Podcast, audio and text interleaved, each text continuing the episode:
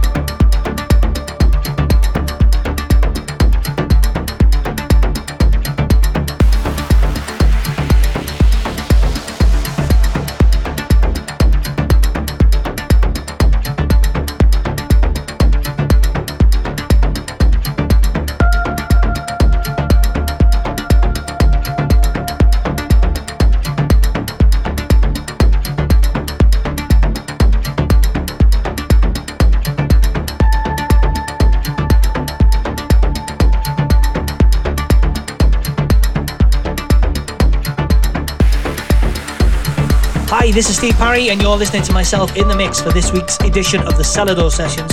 This is taken from a live set recorded for a Selador party in Liverpool just a couple of weeks back.